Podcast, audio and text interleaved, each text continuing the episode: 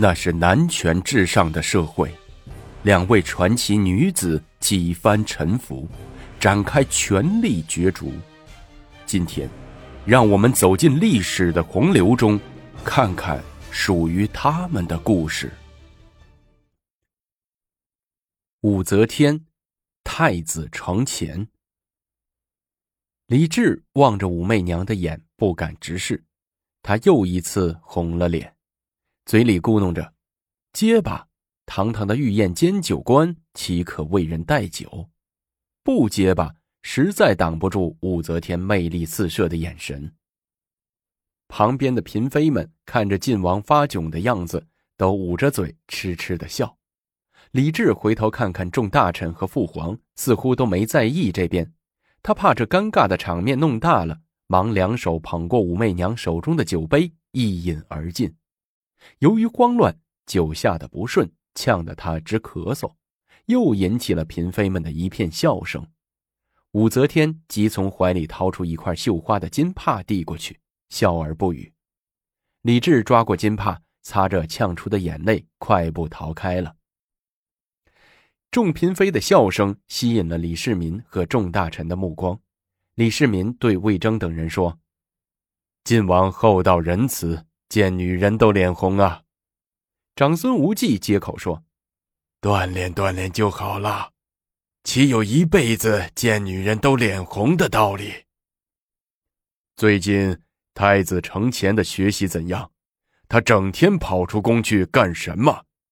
李世民问太子太傅张玄素：“回陛下，太子天性不爱读书，屁股坐不住板凳一会儿。”常常日上三竿也不起床，到了书房就哈欠连天。臣屡次劝谏，成效不大，微臣失职，有愧于陛下，望陛下处罚。张玄素愁眉苦脸的回奏道：“提起太子承乾，张素玄就没有高兴的时候。此子自小顽劣。”不能怪爱卿教的不好。等太子回宫后，可慢慢打听他出宫所为何事，禀告于朕。李世民发话说：“说起太子承乾，可是大大的有名。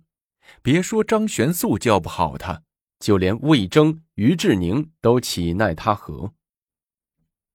承乾先天患足疾，走路一跛一跛，人又长得瘦小。”实在缺乏帝王之相，更为重要的是，他还缺乏帝王之神。他被立为太子后，年龄越长越不像话，干的荒唐事儿几乎宫内宫外人人皆知。李世民也是有苦难言。作为太子，承乾身边不乏艳女赵姬，可他偏偏不喜欢女人，整天宠爱一个十二三岁的乐童。两人同吃同睡同玩乐，给这个小厮起了个昵称，名叫称心。作为太子，也是皇位的接班人，理应钻研治国方略，讲习威仪，为将来统治国家打下基础。可承乾不管这一套，整天宫里宫外的胡闹。他常常扮成突厥酋长，和那帮扮成胡兵、穿着胡服、讲着胡语的手下一起厮混。或在后院里扎起帐篷，野外露营，开篝火晚会；或出宫盗取民间牛羊，然后在野地里就地烧烤，大块吃肉，大碗喝酒，胡天胡地，胡闹胡乐，玩的不亦乐乎。早晨，张玄素老早就等到书房里，太子承乾迟迟不来，一连派太监催了三四遍。到十点多钟，程潜才睡眼惺忪的打着哈欠来了。来到后，连招呼都不打，倒头就趴在书桌上睡着了。张玄素气坏了，把手中的铁尺往桌上一拍，吓得程潜机灵一下子坐直了身子。太子，您这么不听话，让老臣怎么教啊？怎么对得起皇上，对得起黎民百姓吗？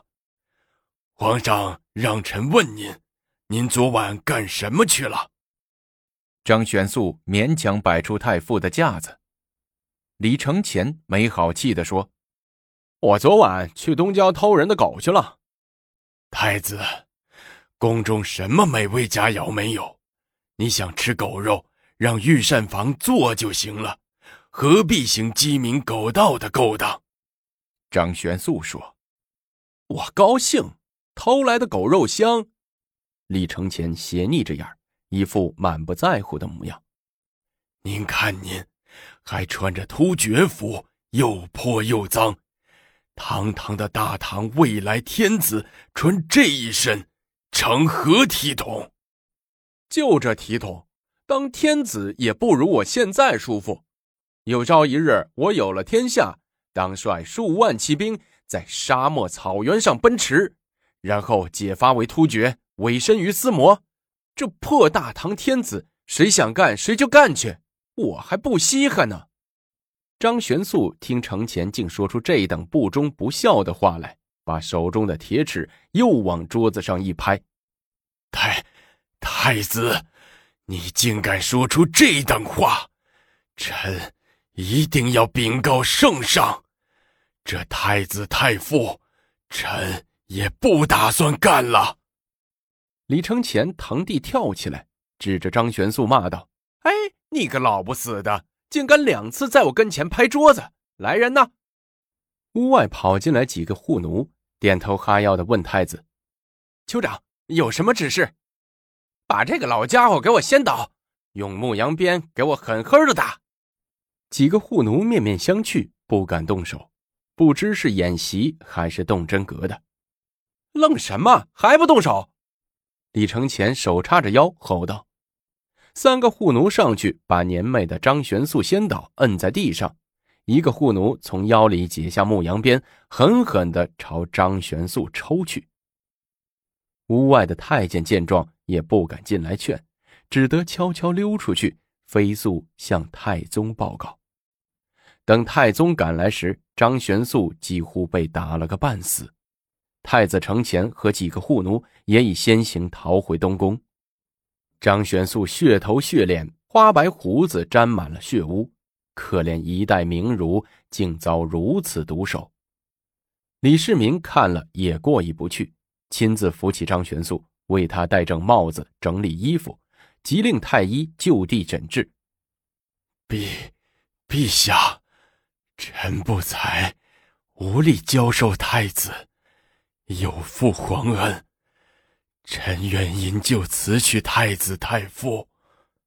张玄素颤巍巍的奏道，昏花的眼睛含着泪水。爱卿，不要再说了，好好的养养身体，朕会妥善安排你的。李世民抚摸着张玄素被鞭子抽伤的双手，传旨赏张公御酒两瓮，锦帛二十四匹，黄金二十两。对太子承前殴打太傅一事不可外传。的确，太子是国家未来的皇帝，理应品德端正、仁孝，对老师温良恭让，虚心接受老师的教诲。现在太子承前不但对老师的劝诫置若罔闻，还明目张胆的在课堂上打老师，传扬出去，岂不被天下人耻笑？何以有太子的威仪？回去后，李世民大为光火，嫌弃之心顿生。程前的所作所为令他这个当爹的伤心，打又不能打，当面训斥吧，不知训斥过多少次了，毫无作用。李世民开始考虑更换太子了。此念一出，虽深深埋在心里，但敏感的皇宫立即察觉出来。四王子李泰更是暗地里偷着乐，他绞尽脑汁，极力想在父皇面前表现自己。你李承前不是偏好男色吗？我李泰连女色都不近。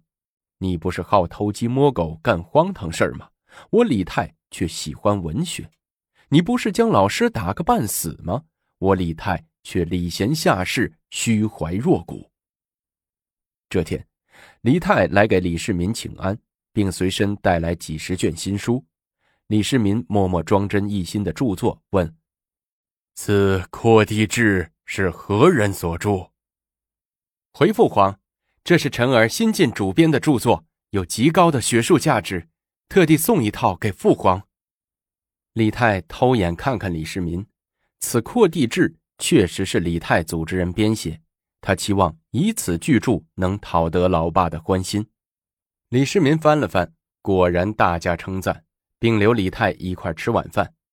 席间，李世民不停的给四子李泰夹菜，喜爱之情顿生。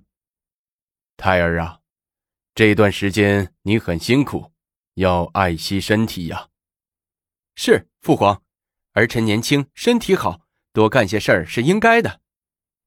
李泰毕恭毕敬的回答说：“你大哥成前不学好，沉于玩乐，最近还暴打老师。”有失体统，令朕失望。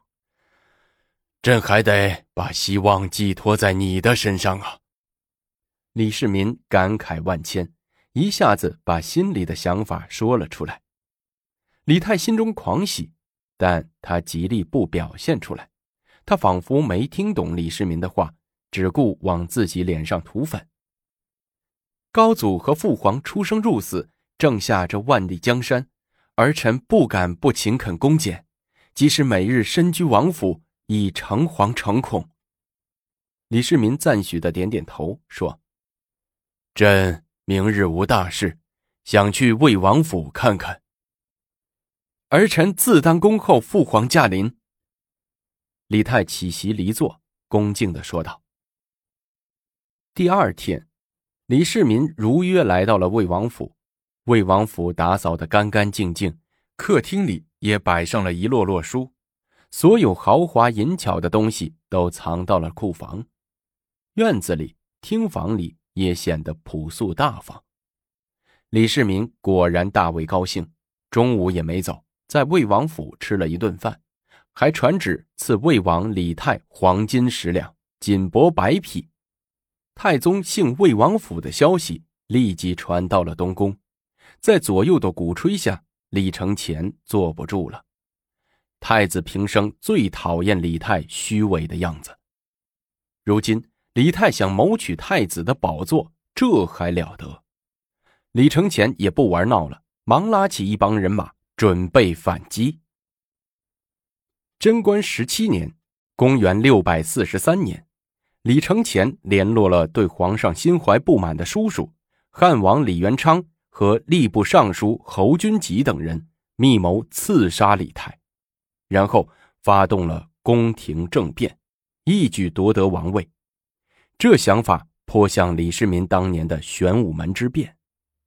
不过，内定的刺客何干成机却成了叛徒，深夜跑到李世民那里告发。李世民正在睡觉，一听气得双手乱抖，围着龙床直转。他可不想让自己干的事儿再让儿子重演，于是当即传侯君集进宫，出其不意的抓住了他，再派禁卫军将其他叛乱者悉数拿下。李承乾被废为庶人，软禁在高墙大院里。李元昌被逼自尽了事，三下五除二解决了这场未遂政变，太子承乾就此。退下历史大戏，后面谁又会入住东宫呢？我们下集精彩继续。